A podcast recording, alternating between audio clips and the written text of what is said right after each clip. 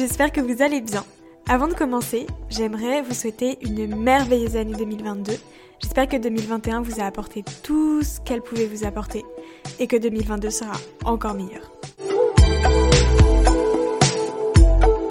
Salut à toutes et à tous, je m'appelle Charlotte. À travers Évasion, je vous parle de voyages sous toutes ses formes, seul ou accompagné, en avion, en van ou à pied, en France ou à l'autre bout du monde. Tous ces voyages ont au moins un point commun. Ils ont changé des vies. Le voyage a tellement à nous apprendre. C'est une merveilleuse façon de se découvrir soi-même. Je pars à la rencontre d'une ou d'un invité pour parler de son évasion à travers le monde qui l'a aidé à devenir la personne qu'elle est aujourd'hui. Si vous souhaitez soutenir le podcast, n'hésitez pas à mettre une note et un petit avis sur Apple Podcasts ou iTunes et à parler d'évasion autour de vous. C'est parti Je vous invite à vous évader avec nous. Bonne écoute Je pense que c'était vraiment le voyage qui m'a permis d'aimer ma double culture. Et ça, c'est super important. Parce qu'avant, je l'aimais pas. Et tu vois, je le vivais beaucoup plus comme un fardeau. Enfin, vraiment, je le vivais comme un fardeau. Euh, j'ai l'impression d'être pas normale en fait, parce que la normalité, c'est avoir une culture. Du coup, je pense que vraiment, ça m'a réconcilié avec ma double culture. J'ai appris à aimer du coup la, bah, justement cette richesse et ce que ça m'apportait finalement. Parce que je me suis rendu compte qu'en effet, j'étais capable de, bah, de vivre pleinement dans des environnements euh, complètement différents, mais d'être quand même moi-même dans des environnements qui ont. T'as l'impression que c'est un peu l'opposé parfois. Euh, non, j'ai beaucoup grandi et appris sur moi-même, quoi. Et c'est ça qui est, c'est ça qui est génial. Enfin, même plus que appris sur moi-même, c'est aimer, tu des parts de soi que euh, avec lesquelles on avait du mal avant. Et en fait, ça, c'est vraiment le début du, bah, du développement euh, vers soi, quoi. Et ça, c'est vraiment génial. Cette première discussion de 2022 est un peu particulière et me tient vraiment à cœur. Nous accueillons Céline Chung, la fondatrice de la Bao Family, composée de petits Bao, gros Bao, Bao Delivery, Bao Market et bientôt un nouvel endroit incroyable, j'en suis sûre. En janvier 2019, Céline et Billy, son associé, ont ouvert Petit Bao, situé dans le deuxième arrondissement. C'est un restaurant chinois incroyablement bon je vous le recommande vraiment. Dans cette discussion avec Céline, nous parlons de sa double culture entre Chine et France, de son voyage à Shanghai pour découvrir ce pays de ses propres yeux, de se faire sa propre idée, de ce qu'elle a pensé et découvert dans cette ville, de la création de la Bao Family et de son succès fulgurant, de sa volonté de briser les stéréotypes liés notamment à la cuisine chinoise ou encore de sa vision de l'entrepreneuriat et du voyage. Alors voilà, Céline est une femme passionnée et passionnante. Cette discussion est tellement inspirante, j'espère qu'elle vous plaira autant que ça m'a plu de discuter avec Céline. Je vous propose de partir pendant quelques minutes entre France et Chine avec Céline Chung. Bienvenue dans Évasion. Coucou Céline, comment vas-tu? Salut Charlotte, ça va super bien et toi? Très bien, merci beaucoup. Trop contente de t'accueillir sur Évasion. Euh, alors pour commencer, je te propose de te présenter en quelques mots. Alors, je m'appelle Céline Chung, j'ai 31 ans, je suis parisienne d'origine chinoise et je suis la fondatrice de la Bao Family, donc les restaurants Petit Bao, Gros Bao, la marque de livraison Bao Delivery et on fait une cuisine chinoise traditionnelle et moderne dans des endroits euh, très cool. Trop trop bien, c'est super bon en plus, donc trop cool. Euh, du coup, ensemble, on va parler euh, de ce mix and match de culture française et culture chinoise. Euh, que tu connais du coup. Euh, est-ce que tu pourrais nous parler un petit peu du rapport que tu as avec ces deux cultures? Qu'est-ce que ça t'apporte d'avoir cette double culture? Alors, euh, je t'avoue que jusqu'à mes 25 ans, je vivais plutôt mal cette double culture parce que je pense que je me sentais pas à ma place à, l'école ou en France et je me sentais pas non plus à ma place en Chine parce qu'en fait dans chacun des deux milieux on me on affichait en fait ma différence. Donc le fait que justement j'ai une autre culture et que je sois pas euh, enfin 100% de la même culture. Mmh. et, euh, et, du coup euh, quand j'étais petite je comprenais pas très bien pourquoi enfin, pourquoi à l'école, euh, voilà, tous les codes étaient différents, pourquoi mes amis français, enfin, les, valeurs étaient différentes. À la maison, en fait, je vivais une toute autre vie, mhm. euh, avec une cuisine différente, un langage, une langue différente, voilà, vraiment des coutumes qui étaient vraiment tout autres et qui me mhm. paraissaient limite opposées. Et, et finalement, je pense que toute, dans toute mon enfance, j'ai un peu voulu m'intégrer au maximum. Euh, tout en gardant en fait, ce que j'aimais de ma culture euh, chinoise. Et du coup, c'est vraiment ce que j'ai fait petit à petit. Mhm. Et c'est pour ça que j'ai décidé en fait euh, d'aller à Shanghai faire un, mon premier échange quand j'étais en école de commerce. J'ai choisi Shanghai parce que déjà je voulais apprendre le chinois. Je parlais pas le mandarin, je parlais qu'un dialecte avec mes parents. Mhm. Donc j'avais, enfin, je voulais vraiment peaufiner mon mandarin et, et, surtout je voulais découvrir la Chine par moi-même parce que en fait euh, je connaissais que la, culture chinoise par les yeux de mes parents mhm. et du coup c'était euh, assez réduit c'était voilà un environnement très familial avec des codes qui sont liés en plus à la région d'où viennent mes parents donc c'est une ville qui s'appelle Wenzhou au sud de Shanghai et je connaissais rien du tout euh, du reste de la Chine alors que c'est un pays immense mhm. limite c'est un continent et j'avais vraiment besoin je pense de retrouver mon propre rapport à cette à, cette culture et donc je suis allée euh, la Chine euh, en sac à dos euh, et j'ai fait pas mal de road trips à travers les différentes régions quand j'étais en échange là-bas. Et ça, ça m'a permis de vraiment renouer avec la culture. Plutôt de le, de le, comprendre en fait avec mes yeux et, mhm. et, pas les yeux de mes parents et ça c'était super important en fait que je me fasse mon propre avis et euh, c'est là où en fait j'ai vraiment découvert euh, la cuisine. C'est là où j'ai découvert les spécificités culinaires tu vois, de chaque région. ça m'a ouvert plein plein plein de choses. Et au final, je me suis vraiment rendu compte à ce moment-là que euh, qu'en fait c'était une richesse incroyable d'avoir deux cultures parce que je j'étais capable en fait de comprendre une, une mentalité en fait orientale avec même une philosophie tu vois qui est plus empreinte voilà du, du Tao du confucianisme et, et, le, et, la religion c'est le bouddhisme.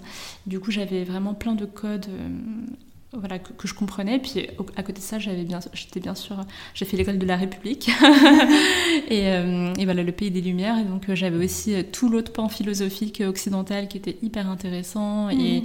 dans lequel je baignais. Et finalement, en fait, je pense que ma personnalité, elle est vraiment faite, euh, voilà, de ce que j'aime en fait des deux cultures. Et ça fait vraiment, je pense, quelqu'un.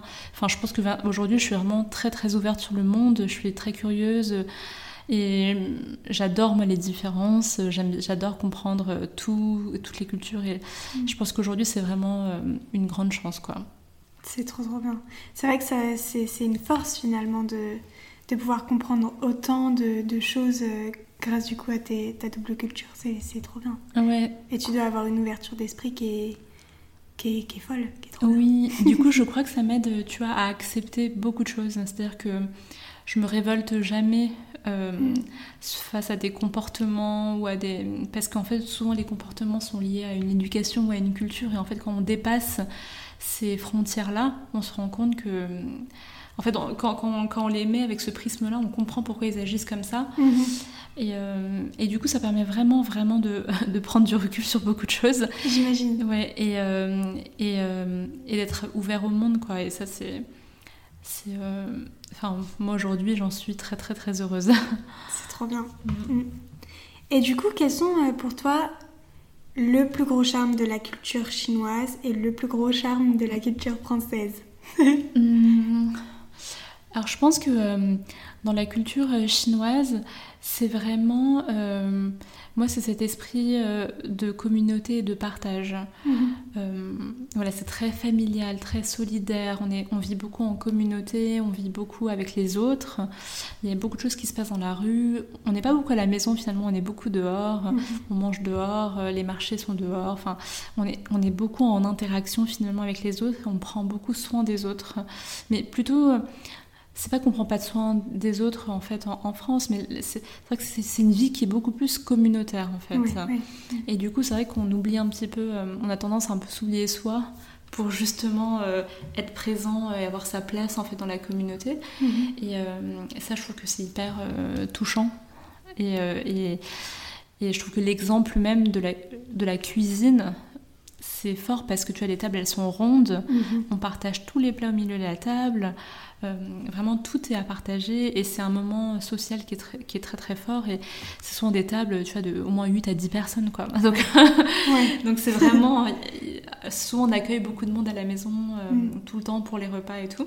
Donc, ça, vraiment. euh, Enfin, en tout cas, moi, c'est quelque chose qui me touche. Et dans la culture occidentale, moi, ce que j'adore, c'est l'esprit critique. Mhm. Voilà, c'est Ouais. euh, c'est hyper fort parce que voilà, on remet, on remet tout en question, mais en même temps, ça, peut, ça permet de poser des questions, justement. Ça Mhm. nous permet de nous interroger sur le monde, ça nous permet aussi d'aller de l'avant. Et cet esprit critique, il est super. euh, Enfin. il est super important pour avancer. Mhm. Et, euh, et c'est vrai que c'est quelque chose qu'on retrouve beaucoup moins dans la culture orientale. J'imagine, ouais. voilà. Mm, mm. Ok, super. Du coup, en fait, t'es né, si j'ai bien compris, t'es né à Paris. Oui. Tes parents euh, t'ont un peu inculqué la culture chinoise euh, qu'ils avaient eux par rapport à leur vie euh, en Chine. Complètement. Et du coup, t'es partie six mois, c'est bien ça, à Mhm. Shanghai, euh, pour te faire du coup ta propre idée de la culture chinoise, vraiment découvrir et apprendre euh, bah, la, la cuisine chinoise Ouais. aussi du coup. Complètement. Euh, Est-ce que tu as, t'as l'impression que ça t'a vraiment apporté quelque chose, même au niveau de la création de la Bao Family? Est-ce que vraiment c'est ça t'a apporté? Est-ce que tu as, vraiment vu la Chine comme tu te l'étais imaginé, comme tes parents te l'avaient euh, un peu inculqué? Alors, euh, non, enfin, j'ai vraiment découvert euh, d'autres dimensions de la Chine dont mes parents ne m'avaient absolument pas parlé. Donc, ça a été une vraie, vraie découverte. Euh, la culture qui m'a inculquée, elle, est, elle est vraiment très liée à notre, co- à notre communauté de Wenzhou. Et c'est pas du tout la même chose ailleurs en Chine. En fonction des régions, il y a des, il y a des, il y a des communautés tu vois, qui sont beaucoup plus traditionnelles. Qui portent, dans le Yunnan, par exemple, ils portent des vêtements traditionnels tissés à la main. Enfin, et alors qu'à Shanghai, mais c'est on- c'est c'est euh, c'est le futur quoi. et donc en fait en Chine, tu as des disparités qui sont énormes. Mhm. Et en fonction vraiment de chaque région, tu as, limite une culture qui est, qui est propre à chaque région. Mhm. Et donc vraiment tout ça, je, je n'avais absolument pas conscience de cette diversité, de cette complexité. Et euh, non, non, ça m'a vraiment permis de mieux comprendre la diversité de la Chine. Mhm. Et, euh, et clairement, ça, mes parents, euh, même eux, enfin comme ils, tu sais, ils n'ont pas fait euh, vraiment beaucoup d'études. Enfin, ils sont partis de Chine quand ils avaient 16 ans, donc ils n'ont pas fini leurs études en Chine. C'est pas forcément des gens qui sont très euh, éduqués du coup, parce qu'ils ont travaillé très jeunes. Mhm. Et, euh, et au final, la culture que eux portaient, c'était vraiment la culture euh, familiale. Donc c'est pas du tout la culture euh, d'un pays. Et, et clairement, moi, j'avais besoin d'approfondir, de comprendre mes racines, mon identité. Et j'avais besoin de comprendre tout ça. Et eux, en fait, voilà, ils, ils c'était pas vraiment eux qui allaient me, me donner ces réponses. Et du coup, euh, voilà, comme je suis assez euh, indépendante et j'aime bien aussi découvrir et chercher par moi-même, euh, c'était hyper important pour moi de faire ce voyage. Hmm, trop bien, ok. Ça se voit que ça t'a vraiment, euh, vraiment, vraiment apporté quelque chose. Ah ouais, carrément. ouais. Et en fait, en fait même effet, après dans la construction tu vois, de Bao Family, c'est sûr que bah, c'est lors de, ce, de ces six mois à Shanghai où je me suis dit que j'avais envie de euh, partager un bout de ma culture en France. C'est-à-dire qu'avant l'envie, je l'avais pas forcément, mais quand j'ai compris ce que c'était, quand j'ai compris aussi que, euh, que l'image qu'on en avait même moi, enfin je dis la France, mais même moi, enfin elle était biaisée, elle était réduite. Je me suis dit mais en fait il faut absolument euh, partager en fait ce que c'est. Et, euh, et forcément la cuisine c'est un, un bout de la culture, donc je trouvais ça trop trop bien de partager un bout de culture avec la cuisine. Et en fait c'est vraiment venu de ça. C'est je pense que comme j'ai été moi émerveillée par euh, par mon propre pays, on va dire. J'avais vraiment envie de redorer, tu vois, les lettres de noblesse euh, de cette culture-là que je trouvais magnifique et que et, et- et forcément qu'on connaissait pas euh, pas du tout bien. Surtout que tu vois l'image qu'on a de la Chine à travers les médias. c'est essentiellement politique et économique, Mhm. donc pas forcément le soft power. Enfin, Ouais, c'est pas du tout euh, la philosophie, la littérature, les arts, euh, enfin tous les, toutes les autres choses en fait qui composent une culture. Mhm. Et, euh, et c'est dommage parce qu'en fait c'est c'est un tout quoi. Et c'est vrai Mhm. qu'on voit la Chine, je trouve, beaucoup par le biais politique et économique aujourd'hui. Ouais, ouais. C'est vrai. Et je me souviens que pour euh, du coup la campagne de communication de Petit Bao, Mm. vous aviez fait justement quelque chose par rapport à ça, par rapport au fait que tout ce qui est raconté par rapport à la Chine n'est pas forcément vrai, notamment par rapport à la cuisine. Ouais, Il me semble que c'était no cats, no dog, no rats. ouais c'était ça. C'était no Ouais. dogs, no cats, no Ah, voilà. rats, just Chinese food. Ouais, Ouais, parce qu'en fait, pour moi, c'était super important de, aussi de casser les clichés qu'on avait sur la cuisine chinoise. Parce Mhm. que, enfin, moi, j'ai entendu, tu vois, pendant mon enfance, euh, tout le temps Ah, mais vous mangez du chien, ah, mais c'est trop gras, ah, mais c'est sale, ah, mais c'est. C'est pas des bons produits. Enfin, Mhm. et en fait, il y avait plein de clichés que j'entendais et du coup, euh, moi, ça me rendait super triste parce que parce que c'est pas c'est pas ça. Et, euh, et j'avais vraiment envie du coup de, de casser ces clichés, arrêter tu vois un peu cette espèce de racisme envers euh, cette cuisine là. Mhm. Et, euh, et voilà, j'avoue que j'y suis allée très fort dans la campagne de com. mais, c'est comme ça que ça a fait un gros boom, je Ah pense. ouais ouais, du coup Ouais. on a collé, tu vois ça, c'était des énormes affiches qu'on a collées sur la façade du local en travaux. Mhm. Et en effet, tu vois, ça, ça a attiré les, ça a attiré les gens, ça a so- Mm. sollicité leur curiosité et tout, donc euh, trop bien quoi. Ouais, trop trop bien. Euh, Et est-ce que tu pourrais nous raconter ton arrivée à Shanghai, vraiment les premières heures sur place, qu'est-ce que tu as ressenti du coup? Euh, j'ai ressenti un énorme sentiment de liberté. Ouais. Après, je pense qu'à chaque fois qu'on voyage, on, on sent ce sentiment de liberté qui vrai, est euh, ouais. incroyable. Mhm. Et en plus, je savais que j'allais m'y installer donc pour y vivre. Et c'était la première fois de ma vie que je vivais aussi longtemps euh, en dehors de France, en fait. Mhm. Et euh, je trouvais ça génial en fait de me dire que j'allais vraiment vivre dans un voilà en Chine. Euh, donc hyper hyper excitée, mais excitée au maximum.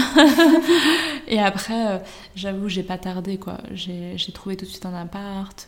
Ouais. je me suis installée. J'avais envie de vivre en fait. Mhm. Et vivre pour moi, c'était justement aller euh, découvrir les adresses locales, euh, euh, voilà, sortir, découvrir les lieux cool, rencontrer voilà, mes, mes, mes potes étudiants et vivre avec eux la vie shanghaïenne. Enfin, Mhm. et donc c'était vraiment hyper excitant et puis j'étais trop contente de...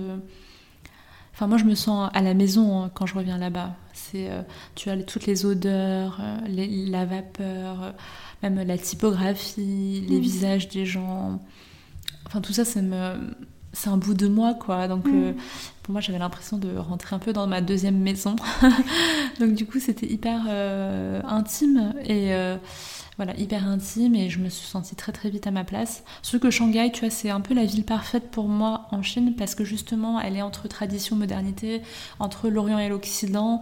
Du coup, ça correspondait vraiment bien, je pense, à ma personnalité et du coup, je me suis Ouais. vraiment sentie très très bien, quoi. Trop trop bien. Ok, super. Mm. Et euh, est-ce que du coup tu pourrais nous parler du moment le plus marquant de ton voyage à Shanghai? Alors, je pense que le plus marquant que je raconte souvent, parce qu'il m'avait, il m'avait un peu choqué, enfin choqué dans le sens où je ne m'y attendais pas du tout. Alors, c'est pas à Shanghai, mais c'est quand on a, j'ai voyagé avec euh, un pote hongkongais et d'autres potes euh, dans la région du Sichuan. Et, en fait, moi, je parlais quand même mandarin. Mon ami, enfin cantonais, il parlait mandarin. Et en fait, on s'est retrouvés euh, dans un taxi dans le Sichuan pour euh, rejoindre notre hôtel. En fait, il comprenait absolument pas ce qu'on lui racontait. Mais il- comprenait rien. Moi, je lui parlais avec mon accent, mon pote lui parlait euh, avec son accent, mais lui, il parlait quand même très bien. Et en fait, malgré ça, en fait, on se comprenait pas, alors qu'on parlait la- tous, tous les trois la même langue. Et ça, je trouvais ça incroyable. Oui. Parce qu'en fait, ça montrait vraiment, tu vois, la, la diversité, enfin la complexité un peu de la langue et aussi de comment finalement, entre, même entre chaque région, en fait, on peut ne pas se comprendre. Ça, je trouvais ça, je trouvais ça fou. Et, euh, et du coup, on a dû appeler l'hôtel pour que le chauffeur de taxi il puisse nous y emmener. Même quand on commandait dans les restaurants, tu vois. euh, Enfin, on, on demandait des tables pour 4. Tu vois, ça, 4, ça se dit 6 en, en chinois. Et eux, ils Et en fait, eux, 6, ça veut dire 10. Oula. Alors que... et du coup, j'étais là, ok, tape pour 10. on te- Et en fait, c'était que des trucs comme ça, tu vois, où Ouais. vraiment, on, on se comprenait pas, alors qu'on parlait la même langue. C'est fou, Ouais. c'est dingue. Ouais. Parce que c'est vrai qu'en France, on a différents accents. Oui, Même les Belges ont un certain accent, mais on, on se comprend quand même. ouais, c'est ça. Ouais, ce qui est dingue en fait dans la langue, dans le mandarin, c'est que même quand en fait, dès que tu changes d'accent, c'est tout de suite un autre mot. Ah ouais. C'est qu'en en fait, tu fais pas la, bonne, la même tonal, la bonne tonalité, ça se transforme en un autre mot. Ah et c'est ça qui hyper est précis. hyper précis. Mhm. Mm. C'est fou. Est-ce que bah, cette question rejoint un petit peu la question par rapport à Shanghai, la première question par rapport à mhm. Shanghai, mais est-ce que tu as l'impression d'avoir vraiment évolué suite à ce voyage? Oui, je pense que euh, je pense que c'était vraiment le voyage qui m'a permis d'aimer ma double culture. Et ça, c'est super important. Parce qu'avant, je l'aimais pas. et tu vois, je le vivais beaucoup plus comme un fardeau. Enfin, vraiment, je le vivais comme un fardeau. Euh, j'ai l'impression d'être pas normale en fait, parce que la normalité, c'est avoir une culture. du coup, je pense que vraiment, ça m'a réconcilié avec euh, ma double culture. J'ai appris à aimer du coup la, bah, justement cette euh, richesse et ce que ça m'apportait finalement. Parce que je me suis rendu compte qu'en effet, j'étais capable de, bah, de vivre pleinement dans des environnements complètement différents, mais d'être mmh. quand même moi-même dans des environnements qui ont. T'as l'impression que c'est un peu l'opposé parfois. Et euh, non, j'ai beaucoup grandi et appris sur moi-même, quoi. Et c'est ça qui est, euh, c'est ça qui est génial. Enfin, même plus que appris sur moi-même, c'est aimer, tu as des parts de soi que euh, avec lesquelles on avait du mal avant. Et en fait, ça, c'est vraiment le début du, bah, de, du développement vers soi, quoi. Et ça, c'est vraiment génial. Ouais. Mm. trop bien. Ok, c'est vrai que partir en voyage et revenir en ayant autant évolué Mm. que, ce, enfin, que ce que tu as évolué suite à ce voyage, c'est incroyable. Ouais. Et puis d'apprendre justement, comme tu dis, à aimer une partie de soi oui. qui, fait, qui fait partie de soi. Donc en fait, on ne peut pas s'en défaire. Exactement. C'est trop bien. Euh, et du coup, j'imagine que la plus belle leçon que tu as appris à Shanghai, c'est justement euh, bah, apprécier cette double nationalité. Ouais, complètement. Mm. Alors, du coup, j'ai pas la double nationalité. Ah, t'as pas la double nationalité Non, parce qu'en fait, on peut pas en Chine avoir deux, nationalités. Oui, donc comme j'ai choisi la nationalité française, euh, j'ai dû renoncer à mon passeport chinois. Ah, c'est vrai Ouais, ouais, ouais. C'est dommage. Bah ouais, c'est dommage, mais la Chine, bon, en effet, ils sont assez, assez stricts, ouais, c'est ça.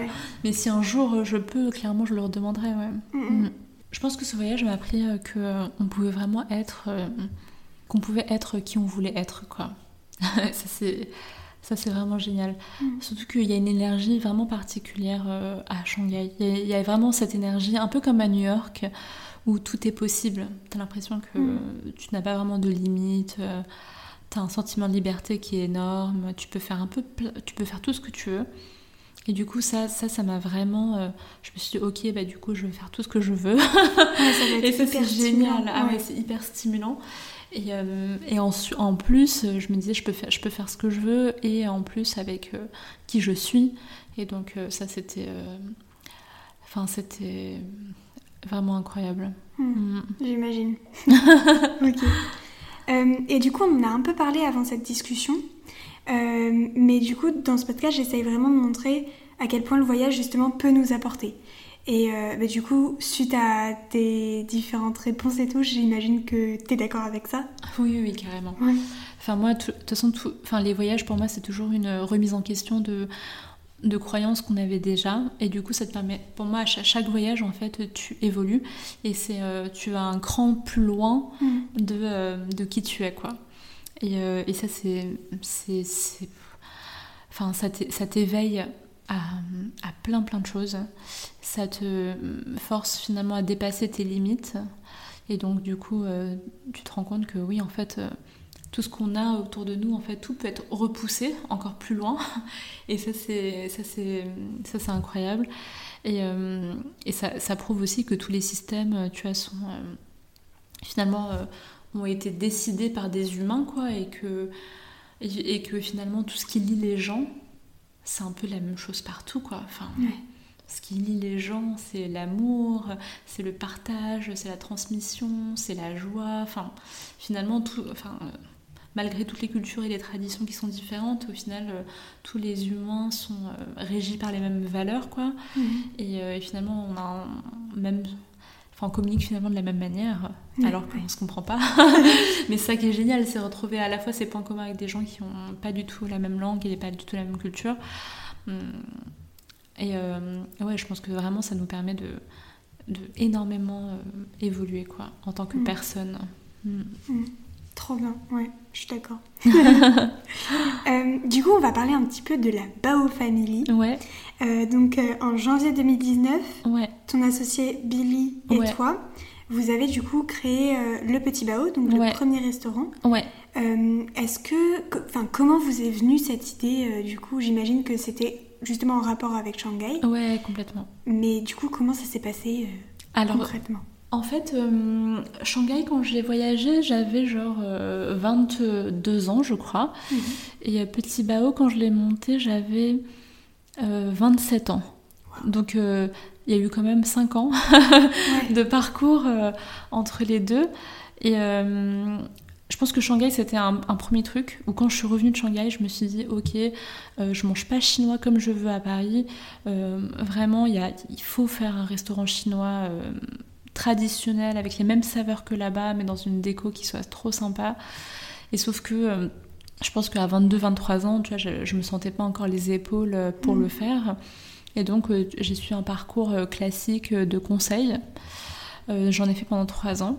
Et ensuite, j'ai démissionné. Et quand j'ai démissionné, c'est parce que je voulais ouvrir un restaurant chinois Ouais. à Paris. voilà. Et ensuite, pour monter un restaurant euh, à Paris, je connaissais pas du tout tu vois, le milieu de la restauration parce que je viens pas du tout de ce milieu-là. Et j'ai commencé à bosser en tant que bras droit des fondateurs de Paris-New York, donc les, les restos de burgers. Mhm. Et j'ai bossé avec eux pendant un an euh, pour justement apprendre le métier, connaître mieux le milieu et voilà, et, et lancer un projet en fait qui, euh, qui allait durer. Parce qu'en fait, des restos, on n'arrêtait pas de me dire euh, attention, enfin, les restos, la durée de vie, des fois, c'est 2-3 ans quoi. Et moi, Mhm. j'ai pas du tout envie de monter un resto comme ça juste pour 2-3 ans. Moi, je voulais vraiment construire un truc euh, Un solide, projet, ouais. exactement, Mhm. qui perdure dans le temps. Ah ouais, je voulais vraiment faire un truc bien, quoi. Mm. Et, euh, et donc, c'est pour ça que j'ai voulu, j'ai bossé avec eux. Et en fait, c'est eux qui m'ont fait rencontrer Billy, mon associé, Mm. parce que lui aussi voulait monter un concept asiate. Et euh, on s'est hyper bien entendu, tu vois, sur nos valeurs. On portait vraiment la même vision pour le resto qu'on voulait monter. Et du coup, je l'ai embarqué avec moi à Shanghai. Mhm. Donc là, la- je retournée à Shanghai à ce moment-là pour prendre des cours de cuisine. Et, euh, et du coup, on a pris des cours de cuisine pendant un mois Mhm. et on a fait à peu près 70% tu vois, de, la, de la carte de Petit Bao là-bas. Enfin, pendant nos cours, tu vois, on était en train de travailler sur la carte de Petit Bao, c'était trop cool. Et surtout, euh, c'était important pour Billy de. Enfin, pour moi, c'était super important que Billy aussi comprenne ce que je voulais transmettre en fait de la vibe euh, Mhm. dans nos restos parce que lui il est vietnamien d'origine et euh, il était jamais allé à Shanghai et moi je n'arrêtais Mhm. pas de lui parler de Shanghai et du coup il fallait absolument qu'il voie et qu'il vive l'expérience de lui-même et donc on allait là-bas on a fait euh, on a aussi on en a aussi profité pour manger euh, dans tous les restos là-bas. Et c'est et finalement on a peaufiné notre concept euh, quand on était à Shanghai et quand on est revenu euh, on a commencé à chercher un local. Ça c'était en février 2018 Mhm. et ensuite, tu vois, chercher un local, trouver le financement, trouver les architectes, bosser sur la carte, euh, trouver les fournisseurs, euh, faire les recettes, euh, faire la RD et tout pour les recettes. Ça a pris un an et Mhm. on a ouvert en janvier 2019. Wow. Sacré chemin. Oui, c'est fou. Mais c'est fantastique, c'est vraiment trop trop bien. Et du coup, tu l'as dit, t'as quitté ton job Ouais. bien perçu, ouais, vraiment, enfin, j'imagine super sur le papier, exactement. euh, pour du coup travailler dans la restauration chez Paris New York, Ouais. pour ensuite créer ton propre restaurant. Euh, et du coup, je voulais, euh, je voulais savoir comment ça a été perçu autour de toi et comment toi tu t'es senti par rapport à cette grosse décision. Quand j'ai quitté le conseil, en effet, j'étais un peu la première de mes, de mes amis qui avait fait une école de commerce, qui avait, fait, euh, qui avait un job euh, trop bien, dans des conditions euh, trop bien. Euh, du coup, je me suis retrouvée un peu la seule à être dans des- du coup, à, à- à faire une croix, ouais, voilà, à faire une croix sur la vie confortable, quoi. Mhm. Et, et ça, j'avoue que c'était pas évident parce que je me suis retrouvée, tu vois, avant je bossais avec des collègues tout le temps. J'étais entourée de gens, j'avais des collègues et tout. Là, je me suis retrouvée toute seule dans mon appartement à bosser sur mon ordinateur Ouais. du jour au lendemain. Ouais. Ça a été vraiment un choc.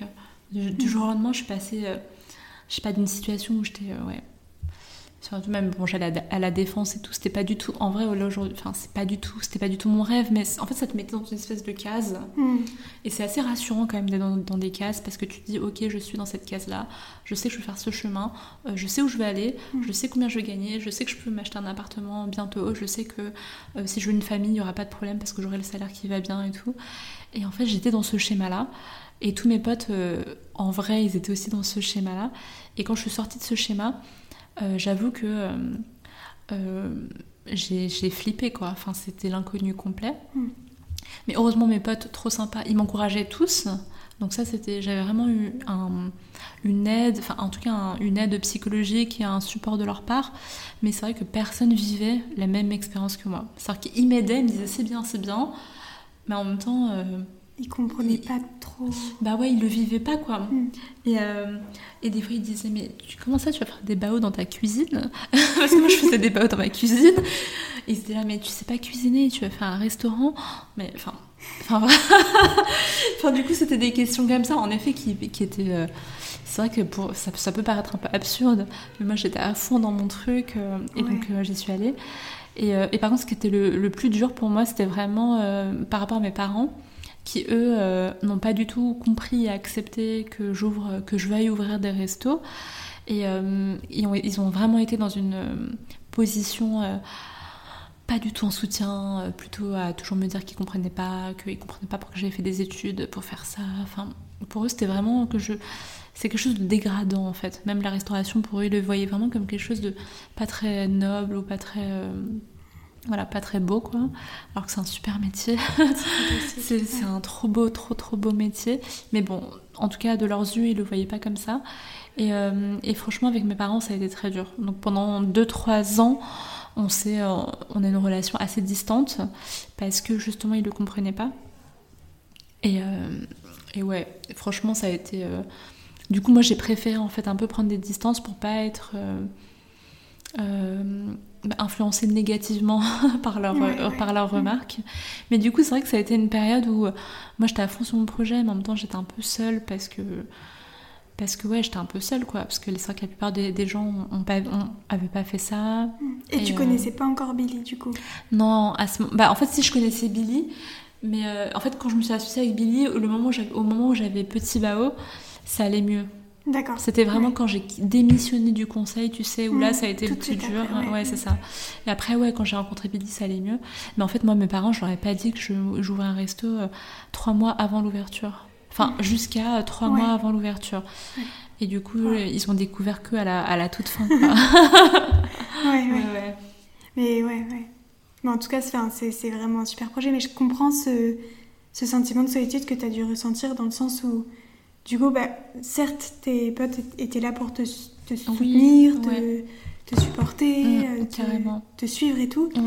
Mais du coup, bah, les décisions, tu devais, tu devais quand même les prendre seule. Le schéma, la structure et tout, tu, devais quand même tout construire seule. Ouais, complètement. Et du coup. Euh, ouais, c'est ça. Mm, mm tu passes. Moi, j'ai vraiment changé de rythme de vie, quoi. Parce que du coup, j'étais au, chômage après. Mmh. Euh, donc, du coup, je gagnais plus du tout comme avant. Et, euh, et ouais, bah, du coup, il y a moins de sorties, moins de.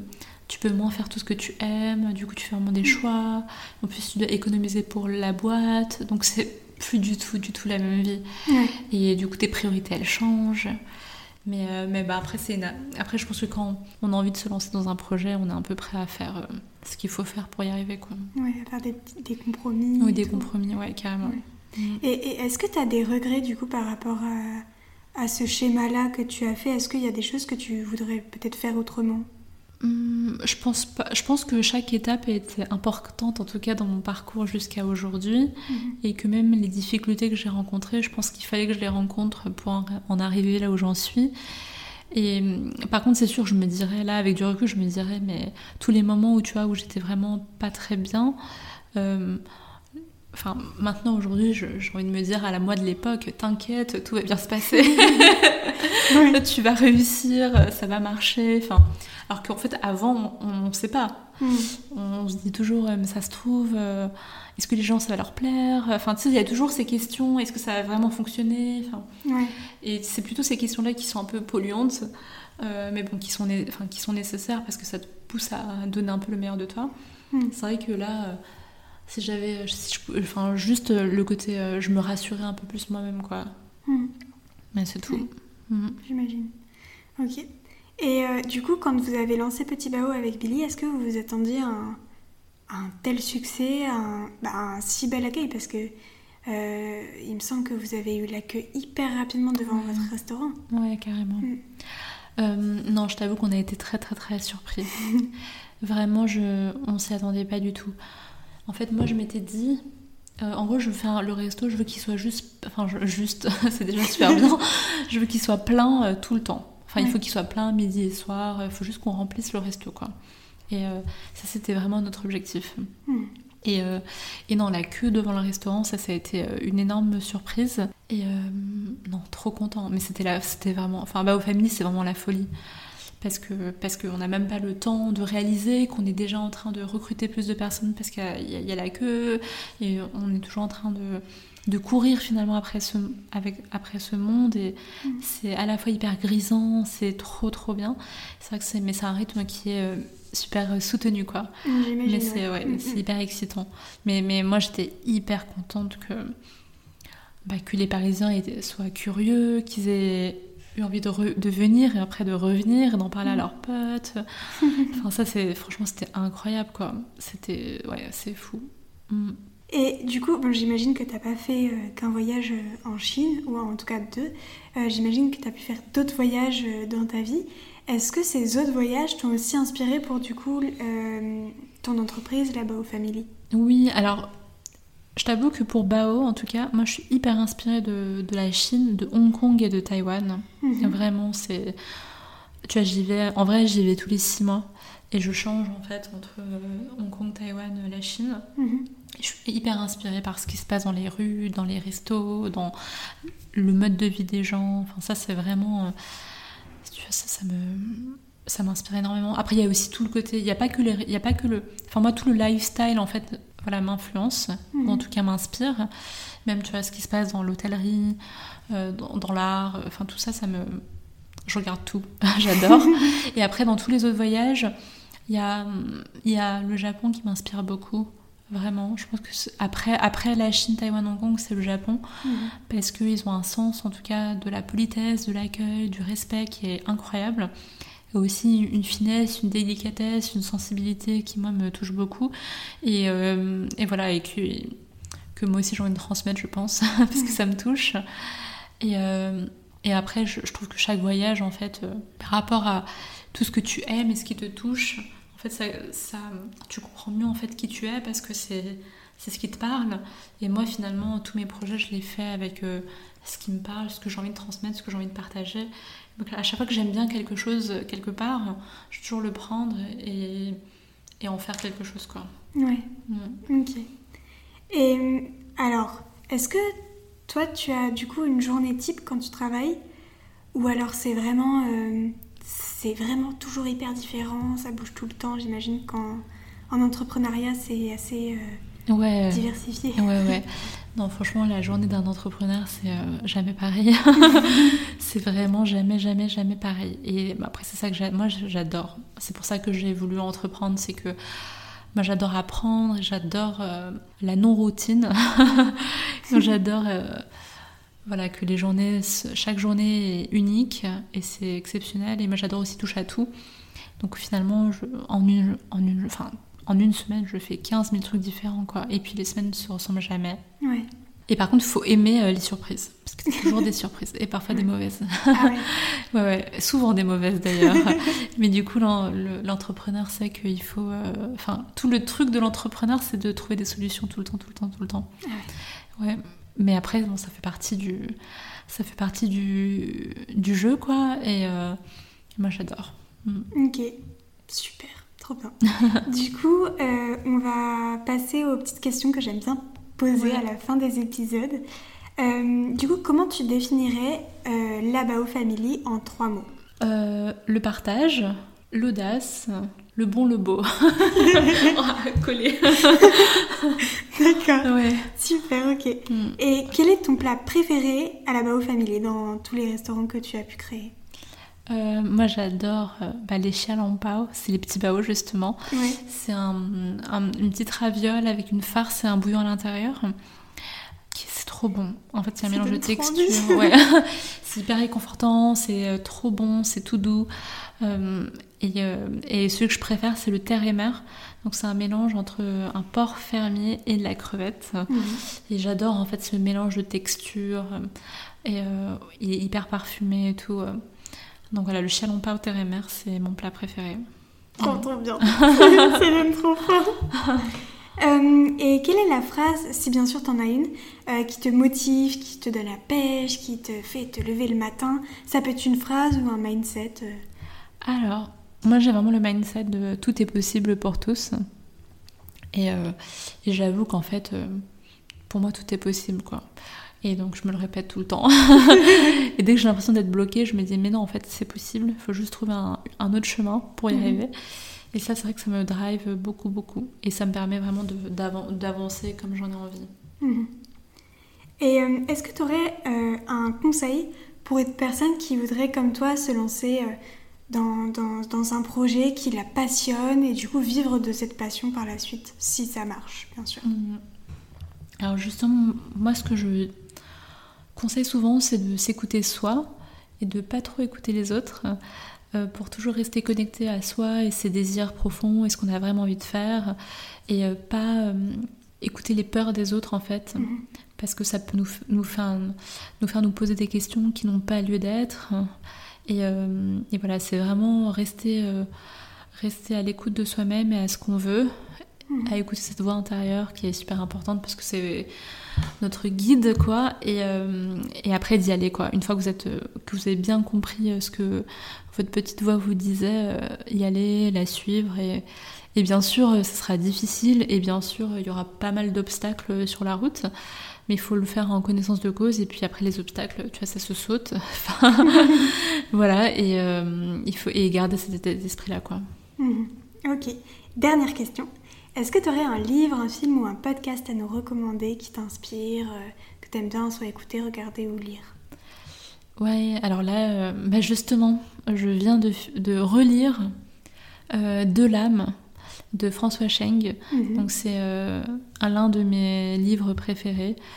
Euh, bah, qui justement, bon c'est un auteur chinois, on, mhm. est encore sur de la double culture, il écrit en français, mais il fait beaucoup beaucoup de références tu vois, à, la, philosophie et la poésie chinoise, et du coup trop intéressant. Mhm. Euh, c'est hyper poétique, c'est, il est hyper sensible, c'est magnifique, c'est du beau moqueur quoi. Et donc surtout dans des, en, des temps un peu difficiles, euh, je trouve que ce livre il fait beaucoup de bien. Mhm. Donc je, je vous le conseille. Je le mets sur ma liste. Il a l'air trop bien. Bah, merci beaucoup Céline pour euh, cette évasion de folie. C'était vraiment trop trop bien. Merci à toi. Ciao. Merci du fond du cœur d'avoir écouté l'épisode en espérant qu'il vous a plu et qu'il vous a donné envie de vous évader. Vous pouvez également retrouver Évasion sur Instagram sur le compte évasion.podcast sur lequel vous pouvez m'envoyer un message pour me partager votre avis, des conseils ou vos expériences. Si vous avez aimé cet épisode, n'hésitez pas à mettre une petite note positive et un avis sur Apple Podcasts ou iTunes. Ça ne prend que deux minutes et ça m'aide vraiment beaucoup. Sur ce, je vous dis à la semaine prochaine et surtout n'oubliez pas que comme l'a dit Olivier Folmy, voyager, c'est partir à la découverte de l'autre. Et le premier inconnu à découvrir, c'est vous.